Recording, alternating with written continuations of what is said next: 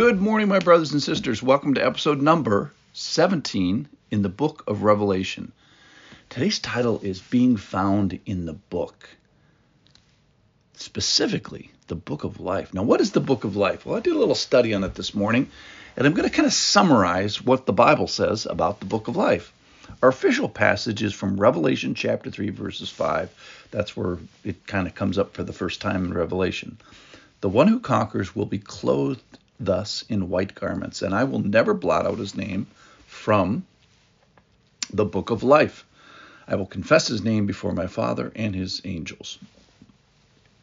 So there we learn that there's a permanence to this book, and there's this epic time reference that are that are used, uh, and these conquering names will be confessed and spoken before the Father and the angels.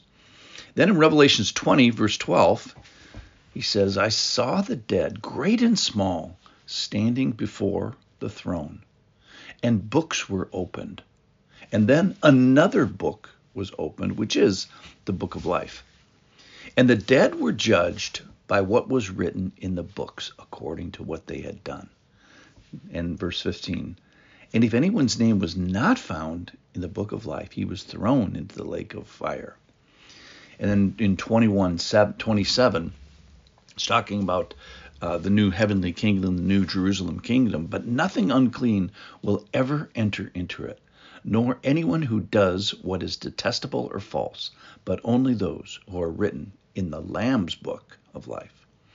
Then there's a reference in Philippians uh, four three, and I ask you also, true companion, to help these women who have labored by my side with me in the gospel, together with Clement and the rest of my fellow workers, whose names are in the book of life.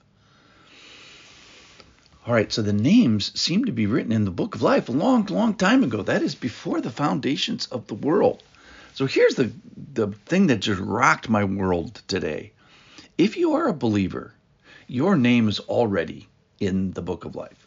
It's unsnatchable, it's permanent, it's imperishable, it's eternal, and based on his strengths. But here's the crazy one. If you are not yet a believer, in other words, if you've stumbled across this, across this podcast and you don't believe in the Lord, here's the thing. Your name might be in the book of life. It might also be there. It depends on your response to, to the call. And you can confirm his call by agreeing and asking and believing, but your name might already be, be there. Well, who knows is, is a rhetorical question. I'll give you an answer to it. Well, God knows. The real question is, do you know if your name is in the book of life? Well, how awesome that you don't know that your name's in the book of life, and it is in the book of life. So what do you got to do to, to access it? Well, like all things spiritual, it's by belief, it's by faith, it's by confession. You know, it doesn't appear like it's there with any last-minute scribbling or no. It's orderly and um, and sovereign. So Christian names are currently written in the book of life. So all names for all times are already written in his book. This just demonstrates God's sovereign sovereignty, and God knew from the beginning. And the only ones who don't know from the beginning is us. So the charge is, hey, let's get busy knowing. And if you don't know if you're in the book of life, let's ask God today. You know, ask kindly and hopefully and humbly, Lord, can I be in your book of life? Will you have me? He's been waiting for you to ask and receive and believe and agree. Now remember, this is not a book of merit on one hand. No one merits being worthy to be in the book of life. Who deserves to be there? Nobody. None of us earned our way there. No one. And on the other hand, it is a book of merit. Well, what do we mean by that? Well, it's his merit, his earning, his accomplishments, and his works. This book is named specifically the Lamb's Book and the Slain's Lamb's Book. So it's the book of the life of the Lamb. So the book of life is directly related to the slain Lamb. So your life is based on the given life of Jesus. Your life is traded for the Lamb's life.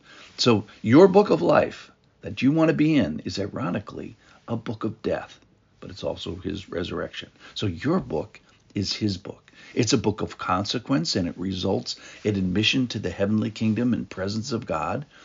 And there's a consequence for not being in the book of life. And that means there's a book of judgment. It is a book that it, it is that you are on your own merits during judgment. Uh, the great and small go before this judgment. And unfortunately, you get justice if you're not in the book of life, because the standard is perfection. And there's this lake of fire. So your name is either in the book or not in the book. So the charge is, hey, be in the book. So today, the book is the slain lamb's book. The sacrifice, the slaying are specifically associated with it. It's a book of life. Uh, it's the life of being with God. And without it, it's this being thrown into this lake of fire. So in the absence of one's name in the book, there's this absence of life. So there's the book of life that is used in heavenly judgment. And it's in conjunction with or an alternative to the, the book that has everything you've ever done. You don't want to be judged by that book. So the book's names are written in before the foundation of the world. So the charge, the call is, hey, let's be found in the book. Let's not be thrown out of his presence. Let's be found in the book of life. If that's you today, if you're already a believer, unsnatchable, permanent, and imperishable, fantastic. And if you're not yet a believer, your name might still be there. You should do something about it today. Let's all be found in the book. Thanks for listening.